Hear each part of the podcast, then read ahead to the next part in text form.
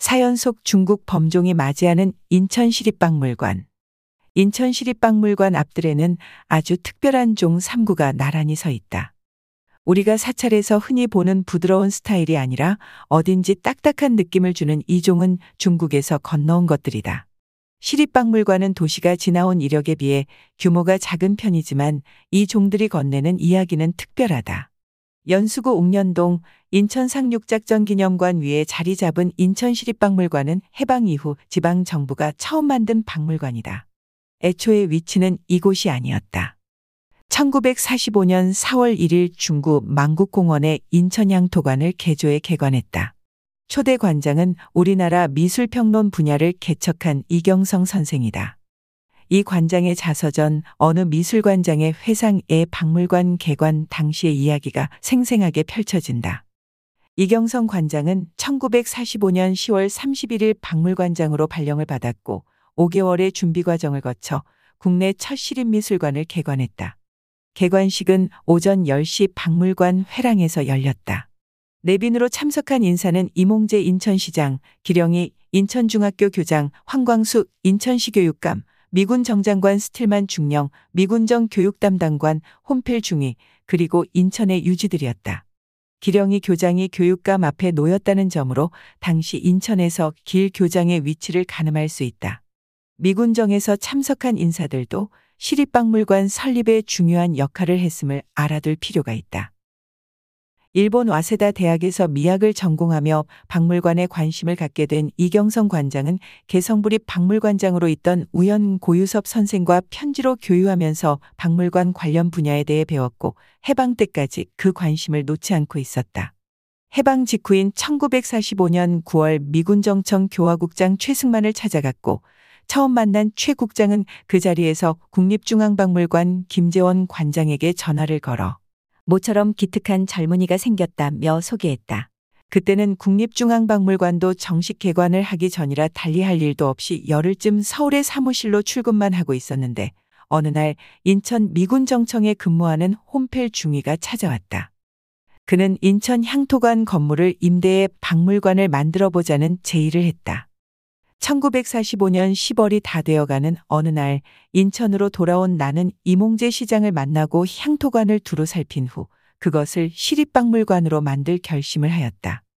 그로부터 며칠 후인 1945년 10월 31일 인천시장실에서 미군 정관과 시 간부들이 있는 가운데 인천시립박물관장 발령을 받았다. 대우는 촉탁이고 월급은 300원이었다. 우선 개관 날짜를 만국공원 주변에 꽃이 만발하는 4월 1일로 정하고 준비에 착수하였다.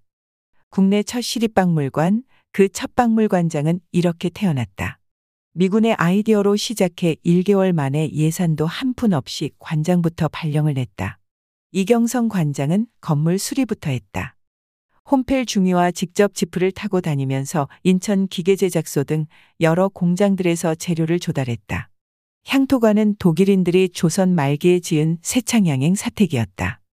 건물 외관을 장식하는 12개의 아치가 아름다웠다고 한다. 건물 보수 이후에는 소장품 수집이 문제였다. 일본인들이 향토관으로 쓸 때 갖고 있던 선사유적이나 개화기 유물 또는 사진들이 일부가 있었고 국립중앙박물관 김재원 관장을 졸라서 문화제급 작품 19점도 빌려왔다. 국립민속박물관에서도 60점의 민속품을 빌렸다. 이들이 유물을 빌려준 이유는 인천시립박물관을 국립민속박물관 분관으로 삼으려는 공감대가 있었기 때문이다. 그러나 분관 설치에 따르는 예산을 확보하지 못해 이 안은 성사되지 못했다. 인천 세관창고에는 물러가는 일본인들의 물건이 몰수되어 쌓여 있었는데 이경성 관장은 그 창고를 1개월 정도 출입하면서 필요한 물건들을 가져왔다. 이 또한 미군정의 힘이 있었기에 가능했을 거다. 어떤 수집가로부터 골동품을 기증받기도 했다. 이 관장은 소장품 수집의 6번째 일로 중국종을 찾게 된 이야기를 소개했다.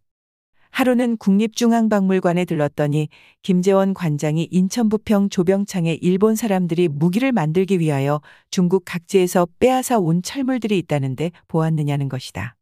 사실은 금시초문이었지만 아는 척하고 돌아와서 그 다음 날로 홈펠 중위와 함께 조병창에 가서 알아본 즉 많은 종과 불상들이 있었다. 그 중에서 눈에 띄는 것을 몇 가지 골라달라고 하여 미군 트럭에 싣고 송악동 박물관으로 가져온 것이다. 이때 가져온 3구의 중국종이 지금 인천시립박물관 앞에 그럴듯하게 자세를 잡고 서 있는 것들이다. 원나라 때 범종과 정확한 연대를 알 수 없지만 송나라 때 제작된 것으로 추정되는 범종, 그리고 명나라 때 범종이다. 개인적으로는 가장 작은 명나라 범종이 마음에 든다. 덩치 큰 원나라와 송나라 것에는 공통적으로 황제만세 중신천추라는 글귀가 새겨 있다. 황제와 주요 대신들의 만수무강을 비는 내용이다. 그러나 명나라 종에는 풍조옷은 국태민안이라고 썼다. 비바람이 적당하기를 빌고 국민들의 삶이 평안하기를 기원하는 내용이다. 앞에 인용한 예문 중에 많은 종과 불상들이 있었는데 몇 가지 눈에 띄는 것만 골라서 가져왔다고 했다. 그 많던 조병창의 불상과 종들은 어디로 갔을까? 우선 확인할 수 있는 곳은 강화 전등사다. 여기에도 시립박물관에 있는 것들과 겉모양이 비슷한 중려온 중국종들은 국종이 하나 있다. 제작 연대는 북송시대인 1097년이라고 한다. 전해지는 말에 의하면 전등사도 일제강점기에 원래 있던 종을 뺏겼는데 해방이 되자마자 주지스님이 부평조병창으로 달려갔다고 한다. 하지만 전등사 종은 이미 녹여버렸는지 찾을 수가 없어 옛날 종과 가장 비슷한 것으로 골라 싣고 왔다고 한다. 일제는 1930년대 후반 한반도를 넘어 중국 대륙까지 점령하기 위해 전쟁을 확대했다. 그 군수기지로 인천 조병창을 세웠고 한반도와 중국 지역의 민간은 물론 산소까지 뒤져 쇠붙이라는 쇠붙이는 모조리 공출해왔다. 녹여서 무기를 만들기 위함이었다. 그때 1945년 8월 일본의 패배로 목숨을 건져 옛날 이야기를 속 울음으로 들려주고 있다.